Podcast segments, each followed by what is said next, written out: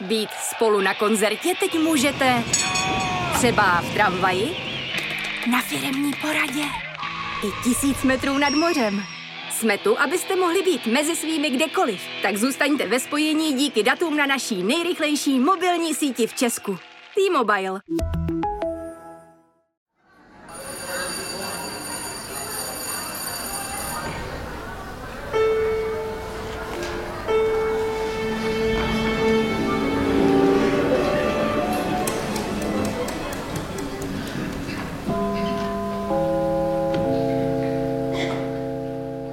Hezký den všem, je tady nový díl podcastu Kulturák, já jsem Jonáš. Já jsem Jana. Ahoj Jano, Ahoj rád Jonáši, já tebe taky. Dneska se vydáme na výlet pražskou divočinou, protože probereme dokument Planeta Praha a budeme řešit, kde dneska vlastně najít opravdovou přírodu, co to vlastně je a taky, že možná, že ta příroda v Praze je o něco lepší, reálnější, hezčí, kvalitnější než příroda mimo Prahu. To je hodně kontroverzní, drzí sdělení, ale e, já jsem zvědavý, jak moc ho probereme. No, eh, já taky, ale ještě než skočíme do přírody, tak eh, si poslechneme novou desku Beyoncé a zkusíme si trošku rozebrat, eh, o čem ta deska je, jaká ta deska je a co vlastně tahle deska znamená. Odskočíme si do klubu a bude to taky docela divočina. To bude rozhodně divočina planeta Beyoncé. No a předtím aktuality.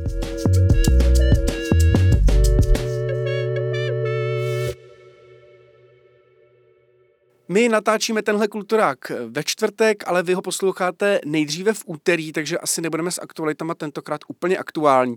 Každopádně prý se povedl film Bullet Train eh, s Bradem Pittem, akčňák z jedoucího vlaku. Já mám velkou radost z toho, že se povedl hlavně proto, protože pokud to dobře chápu, tak to není žádný sequel, ani prequel, ani remake, to znamená žádný pokračování, ani předchůdce nějakýho, eh, nějaký série. Je to prostě originální film a z toho mám docela radost, zajdu si na to a tak dále. Co máš ty? Eh, Já mám taky filmovou novinku, respektive to není úplně eh, novinka ve smyslu, že už by ten film byl venku, ale eh, objevila se zpráva na americkém serveru Deadline, že se chystá nový biopic, tedy biografické drama, které bude o můze herečce Andyho Warhola Candy Darling v hlavní roli tady té trans ikony bude také trans herečka Harry Neff, kterou proslavil seriál Transparent a myslím si, že je hrozně pěkný, že se objevuje čím dál víc filmů, které jsou takhle diverzní a berou si za témata ikony, které třeba nejsou zas tak mainstreamově známí, ale pro nějaký kulturní povědomí vlastně jsou velmi důležitý, protože Candy Darling eh, byla třeba eh, žena, která inspirovala Lou Reeda, eh, song o ní napsala St. Vincent a objevuje se také v knize Patty Smith Just Kids. Super, hlavně tahle zpráva krásně sedí i na tenhle týden, protože v Praze eh, je aktuálně k vidění festival rovnosti Prague Pride a queer reference má vlastně na nový desce i zmiňovaná Beyoncé, takže čas na naše první velké téma.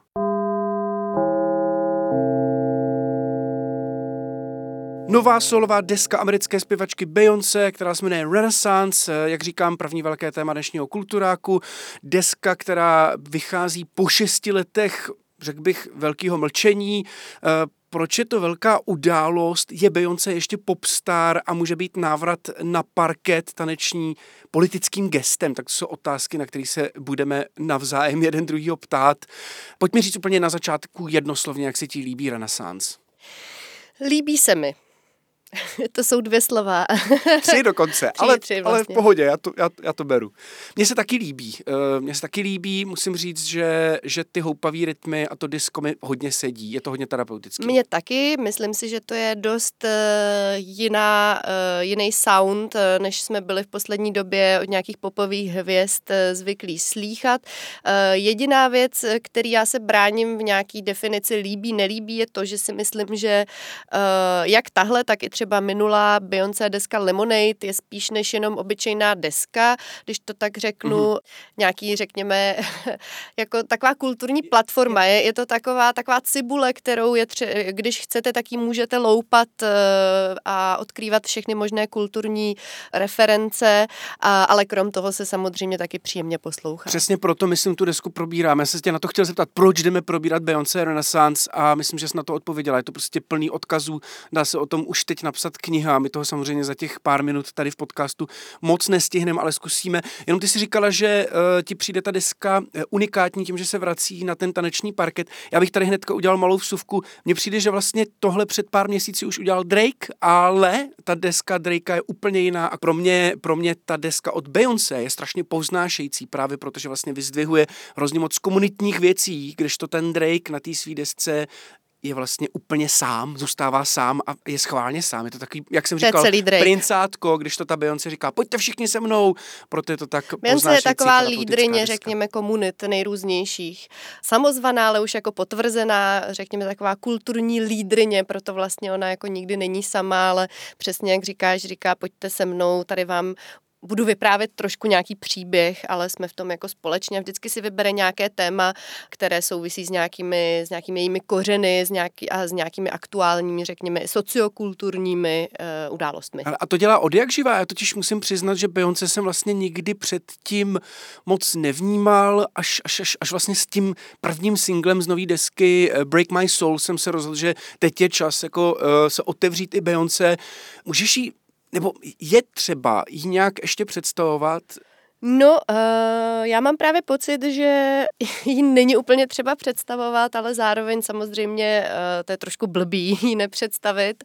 Já jako uh, starší mileniálka vlastně mám pocit, že Beyoncé mě provází od nějaký, od nějaký raný puberty, kdy jsem si poprvé zapla MTV nebo Vivu dvojku a vždycky pravidelně tam byl uh, nějaký klip, nějaká písnička Destiny's Child, což byla vlastně kapela, ve které se proslavila spolu se svojí sestrou. Později se pomalu začala přetavovat eh, vlastně ve svébytnou samostatnou nějakou popstar, která splňovala nějaký, řekněme, eh, dobový eh, parametry toho vlastně, kdo má popstar být, ale vlastně černá popstar a mm, R&B popstar. A dopracovala se přesně do momentu, kdy uh, si mohla dovolit, nebo si může dovolit, díky tedy partnerství s Jay-Z, něco tak jako power couple a může si dovolit vlastně fungovat trošku jinak, než řekněme klasické popstars. Ona vlastně je takový jako kulturní, kulturní platforma, už bych dneska řekla. Dobře, no a co teda vlastně řeší na Renaissance? Jaký témata jsou tady ty klíčový podle tebe? No, podle mě je tam eh, nějaký návrat eh, k nějaký komunitě, k nějaký černý komunitě i vlastně docela k nějaký queer komunitě. Ona vyloženě, když eh, tu desku vydala, tak v Instagramovém postu mimo jiný děkovala svýmu strýci, který byl vlastně queer a který mu taky trochu vzdává hold na té desce.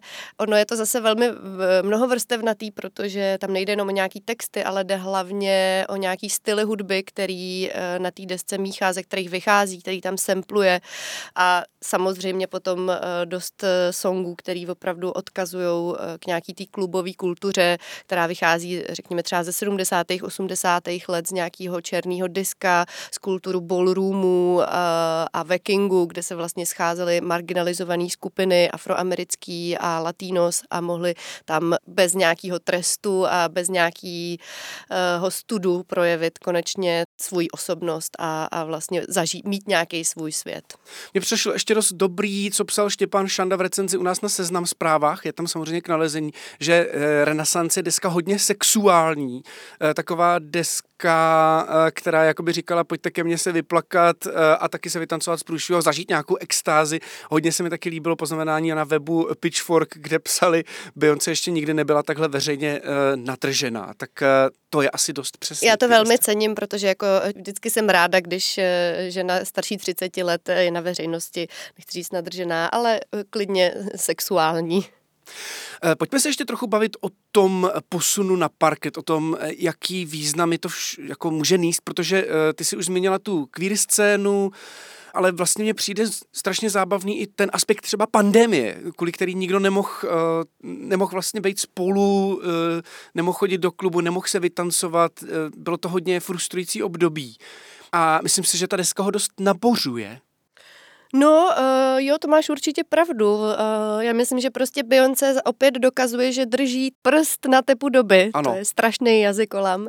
Respektive, že opravdu dokáže nějakým způsobem možná předvídat trendy, možná je dokonce jako sama nějakým způsobem uspíšit a, a vlastně jako kdyby do tohohle dokázala zabalit i tady ten vlastně náš aktuální sentiment, který teda řekněme už e, není zas tak aktuální, ale myslím si, že pořád nějakým způsobem to v nás je. Ono se hodně, že jo, třeba před rokem se předpovídali takzvané roaring twenties, že budou ty divoká hmm. 20. léta, jako to bylo uh, uh, kolem těch 20. let minulého století, prostě protože po té pandemii uh, a tak dál uh, se předpokládalo, že budeme všichni chtít být otevření eh, a utržení ze řetězu a tancovat a být stále na parties, což se tak úplně nestalo. Eh, paradoxně po té pandemii jsme byli trošku klidnější, než trendseteři předvídali, ale já myslím, že ono to jde v takových vlnách a že vlastně to letošní léto a vůbec tady to období té desky eh, k tomu už svádí trochu víc a hlavně Beyoncé si myslím, že to dělá trošku rafinovaněji. Get your money, money, cunty, hunty.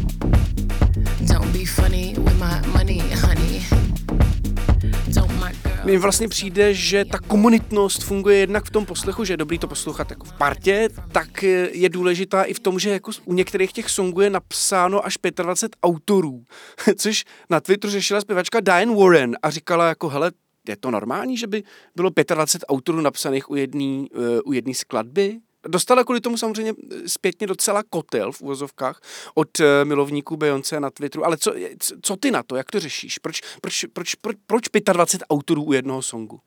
No tak uh, samozřejmě to souvisí s tím, uh, jak vlastně pracuje ona její producentský tým uh, vlastně s těmi samply, jak pracuje vlastně s různým jako autorstvím a myslím si, že to je naprosto v pořádku, protože přesně ve chvíli, kdy už se dostáváme v hudbě někam, kde vlastně si bereme zpětně spoustu věcí a spoustu jako referencí a odkazů, tak je musíme kreditovat.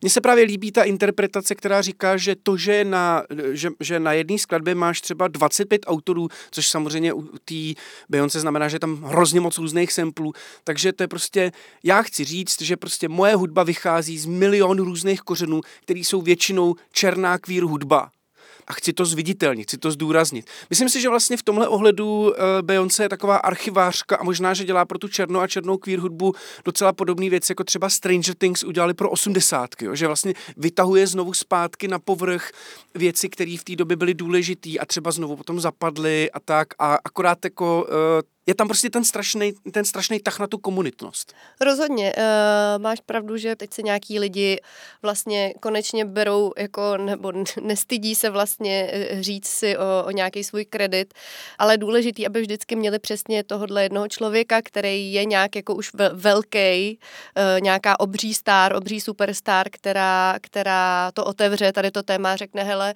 kdyby nebyli tady ty lidi, tak já bych takovouhle hudbu nedělala a je to tenhle člověk, tenhle člověk, tenhle člověk a fakt jim dá to konkrétní jako jméno.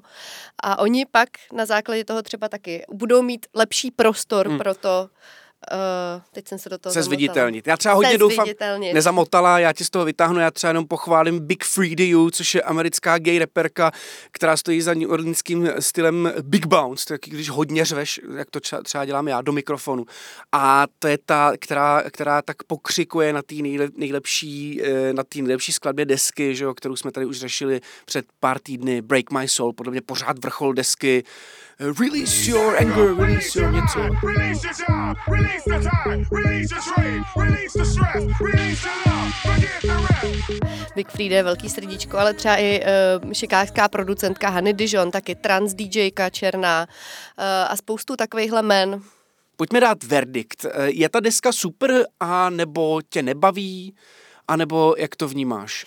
Já se u té desky bavím, eh, ale zároveň vlastně vnímám eh, i taky trošku přesně jako nějakou věc, ke který třeba přistupovat i s nějakým respektem a s nějakou chutí třeba objevovat, nebo si přesně potom spadnout do nějaké wikidíry a vlastně zjist, no, wiki, zjistit si něco o černé, je super. Je to, o černé hudbě z určité doby, zjistit si něco prostě uh, o černých queer umělcích a tak dál. Určitě skvělý nápad k této desce si vzít hudbu ohně od Karla Vyselýho, která letos vyšla v novém novém e, rozšířeném vydání. A Karel Veselý tam strašně dobře píše o disku, o houseu a přesně vysvětluje, jak tyhle ty e, žánry mají e, ko- kořeny fakt v černé hudbě a jak už si zažili svoje jako momenty utlačování, že jo, Vys, kampaň Disco, Sax, při který se, při který se spálili hromady diskodesek a je to strašně zajímavý čtení, do, rozhodně který Renaissance doporučuji. Za mě je to super deska, hodně mě baví, daleko víc než Disco Drake a uh, mě to fakt pozbuzuje.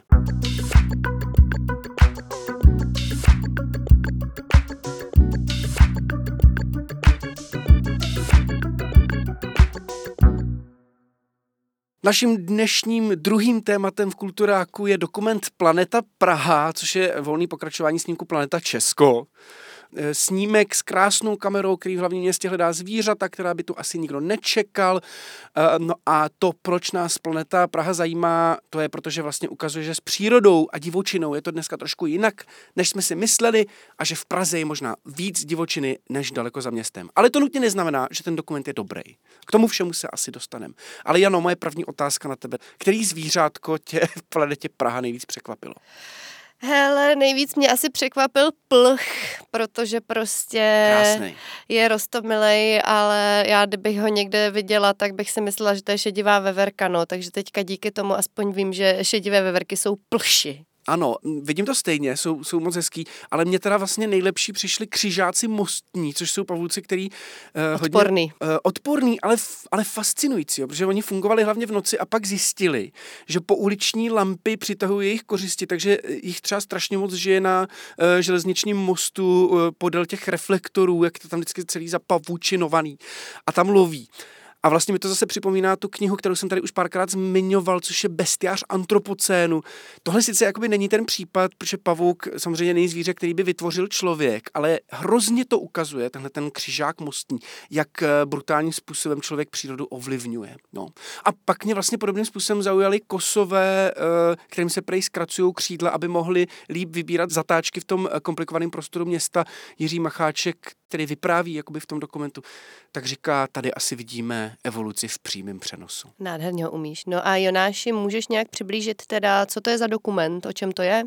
Jak stručně? No, jak říkám, eh, je to dokument, který hledá divočinu, zvířata v Praze na místech, kde bychom vlastně tyhle ty druhy zvířat nečekali. Hlavně je to dokument, který je jako hodně krásný. Zároveň bych řekl, že je hodně konvenční. Jo? Je to prostě ten stejný dokument, jako jsme eh, eh, viděli prostě u babičky na chatě v roce 96.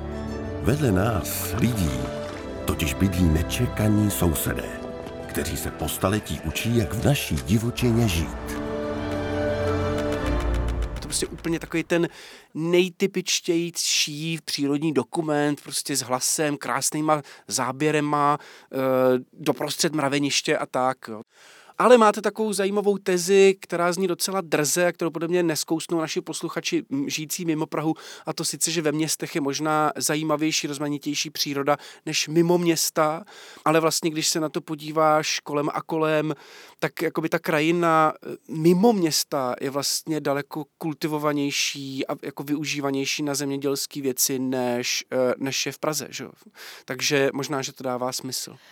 No, uh, já bych s tebou ještě o tom polemizovala a klidně o tom s tebou ještě polemizovat budu, protože pojďme. já mám takový jiný pohled na uh, vlastně to, co ten dokument ukazuje a říká, ale ještě bych se uh, nejdřív zeptala rychle, pro koho vlastně ten film je? Mm, to je dobrá otázka a, a podle mě jako v, v ní je ten největší problém toho dokumentu. Uh, já si myslím, že to je dokument, který se snaží být pro všechny uh, a pro takovou tu nejmíň uh, oblíbenou kategorii, což jsou rodiny s dětma. To znamená, že to nemůže být ani moc do hloubky, že to chce být hodně roztomilý a že tím pádem jako ty otázky, ono se to snaží, myslím si, že jako v některých věcech to jako pojmenovává problémy, které jsou zajímavé, ale nedělá to asi úplně jako důsledně. No.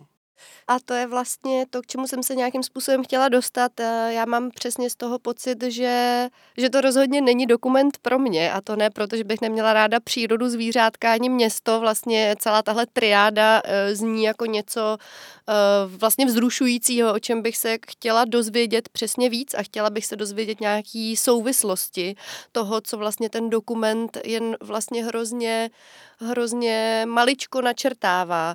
Mám pocit, že jakoby selhá schovává v nějakým eh, širším popsání nějakých zoologických, ekologických souvislostí, přesně toho, co ty říkáš, vlastně proč teda to město je zajímavější biodiverzně, jaký je ten proces vlastně toho, že ty zvířata se nějak adaptují.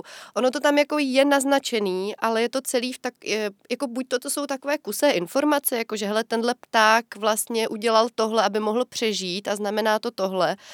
A ještě mi tam daleko víc chybí vlastně to nejdůležitější a to je vlastně ten člověk nějakým způsobem a vlastně jeho vliv. Jako, přijde mi to celý takový, jako taková pohádka, což chápu, že asi má být, protože je to přesně rodinný film, ale mám pocit, že by klidně mohli jít i do nějakých větších detailů v tomhle.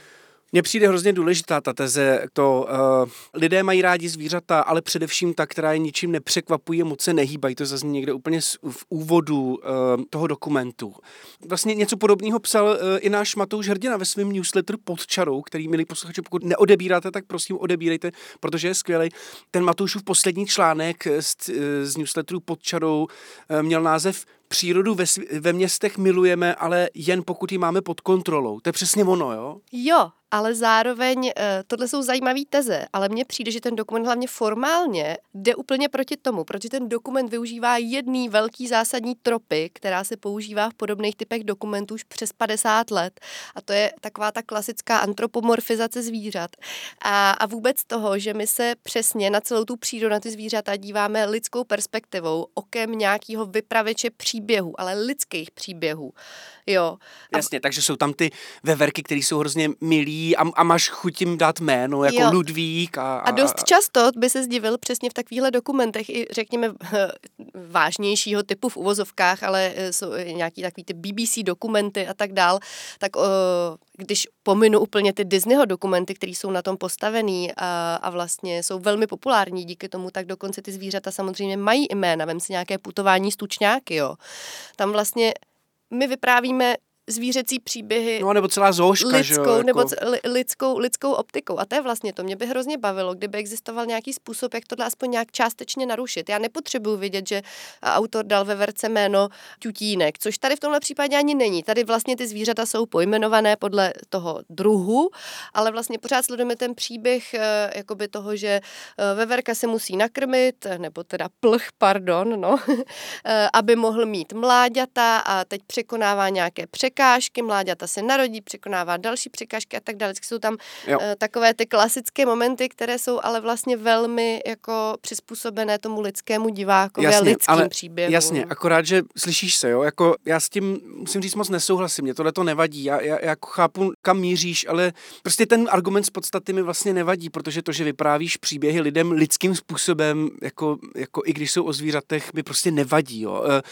E, nějak, nějak to pochopit musíš. Já vím, že je důležitý, abys jako pochopila, že ne všechno se řídí jako lidským člověkem, že zvířata mají svoji agendu a tak, jako což říká právě Matouš Hrdina v tom svém článku, ale jak říkám, ten dokument má jistý momenty, který pojmenovává podle mě dobře a myslím si, že je pojmenovává tak dobře, že to pochopí třeba i děti, jo, jako přesně, hele, v Praze jsou a já to divoký beru, zvířata. protože to je rodinný film, ale já ti chci jenom říct ještě jednu věc, kterou tady ta teorie vlastně uh, vyzdvihuje a to je to, že ono nejde jenom jako o toho diváka, ono jde o to, že vlastně tenhle přístup může často výst k tomu, že nám to potom může zkreslit pohled na nějaký, uh, na nějaký určitý typ zvířat, na, na jejich chování, uh, nehledě na to, uh, že jsou třeba dlouhodobě eh, protežované určité typy zvířat eh, v rámci tvorby nějakých dokumentů právě proto, že producenti vědí, že se na ně, že se na ně diváci budou dívat spíš než na jiný, eh, třeba vlci, protože vlci žijí ve smečkách, je tam vlastně velká pravděpodobnost nějak, vytvoření nějaké dějové linky, protože žijou v nějakém společenství, na kterém si roubujeme to naše lidské společenství. A znamená to pak, že eh, se o to míň vytvoří dokumentů o nějakých, dejme tomu, druzích, které uh, jsou v nebezpečí vyhnutí a daleko víc by se zasloužil nějaký dokument. Ale tohle tohle je fakt debata trošku jako obecná o tady tom typu dokumentů, nejenom o tomhle. Hele, mě na tom vadí vlastně jenom to, že je to poměrně konvenčně natočený, ale furt mi to přišlo vizuálně pěkný. Já jsem s tím asi docela smířený. Každopádně mě hodně baví fascinace divočinou ve městě a mám pocit, že to je už jako taková jako popkulturní obsese, eh, která je třeba oblíbená v dystopích. Já jsem konečně, konečně jsem četl uh, teda starší věc Den Triffidu od Johna Windhama, uh, což je podle mě knížka, která docela kritizuje jako kapitalismus. Jestli se nepletu, tak ty Trifidi jsou vlastně při přešlechtěný rostliny, které se vymkly kontrole a teď nás do všechny pozabíjet. Je to hodně dobrá věc a hlavně jako eh, taky se tam ty města že ho, opouštějí. Eh, tenhle ten fenomen těch pustých měst, který, který má třeba probíhá Will Smith a jako z toho města je zase džungle, nebo co třeba ten nejlepší animák podle mě světa, Wally, který je o planetě, ze který lidi zase, eh, zase odplujou, protože už to tady tak zdemolujou, že, že tady nejde žít. Nikdo tady nezůstal, to je taky strašně zábavná věc. A teď jsem v našich knižních typech na seznam zprávách připomínal knihu, která se jmenuje Svět bez nás, eh, ve který ten autor uvažuje nad tím, jak by to tady vypadalo, kdyby příroda znovu eh, si planetu vzala zpátky, jo. což mimochodem dělal i Jiří Sádlo. Jeho teze podle mě s tím, že jako příroda ve městě je na tom líp než příroda mimo město, eh, mě tehdy, kdy jsem s ním mluvil poprvé, hrozně zasáhla. Já si myslím, že to byla jako, jako jeho teze.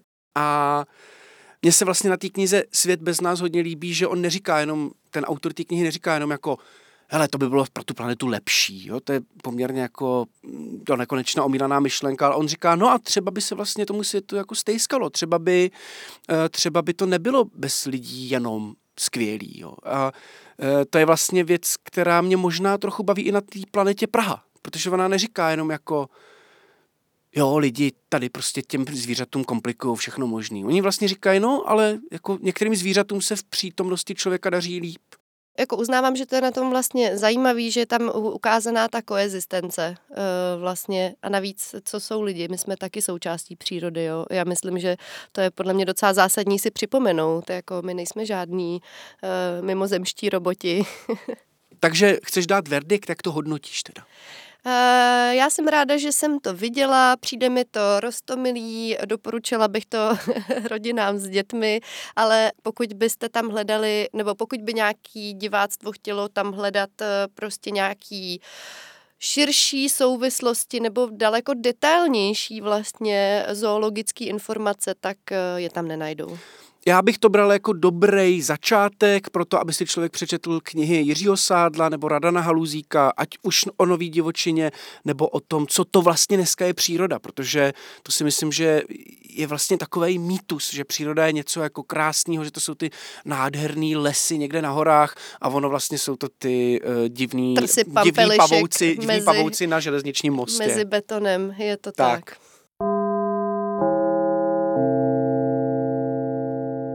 Kultura, kde pomalu ke konci dáme úplně rychle tipy. Máš nějaký tip? Já začnu klidně. Tak začni. Jordan Castro a jeho kniha The Novelist, eh, je to teda věc, která vyšla před pár týdny, teprve anglicky, doufám, že ji někdo brzo přeloží. Je to román o Chlápkovi, který má, uh, odehrává se jenom několik hodin dopoledne, je to člověk, který chce napsat svůj román a má otevřený v prohlížeči uh, dokument, ale má tam samozřejmě i e-mail a má tam Twitter, takže prostě přeskakuje mezi těma tabulkama jako blázená, je strašně smutný, že to furt nedokáže. Ten román samozřejmě s postupem stran se e, komplikuje víc a víc. Ty zjišťuješ různý zajímavý paralely mezi e, závislostí na sociálníma sítěma a docela těžkýma drogovými závislostma. Tváří se to jako autofikce, můj oblíbený žánr a nakonec zjistí, že je to spíš metafikce, že je to spíš román o psaní a e, o vymýšlení si a o kreativitě a a tak a mám z toho vlastně velkou radost, takže to doporučuju. Já jsem eh, v poslední době akorát stihla zhltnout velmi eh, lehoučký seriál, který je teď nově na Netflixu, jmenuje se Uncoupled a je to v podstatě taková variace na sex ve městě nebo And Just Like That, eh, akorát v hlavní roli je gay postava a vlastně jeho gay kamarádi a je to taková jako lehká osmidílná legrace zlepší newyorské společnosti, to znamená eh, hlavní postava je realitní makléř a vlastně celá ta premisa toho příběhu je ta, že už je mu přes 40, jeho, jeho přítel slaví 50 a eh, během eh, toho, co on mu uspořádá tajnou oslavu narozenin, kam pozve všechny své přátele, tak on mu mezi dveřmi sdělí, že ho opouští a vlastně začíná. A všechno začíná. A všechno znova začíná a je to taková konverzačka, není to, řekněme, žádný jako extra quality TV, eh, je to vlastně od producenta Derena Stara, který stojí třeba i za Emily v Paříži, eh, ale tohle je, myslím, o dost chytřejší, ale zase jako nečekejme od toho nějakou buchví, jakou intelektuální hodnotu, ale myslím si, že je to opravdu milý a eh, příjemný. Jako plch. Úplně jako plch.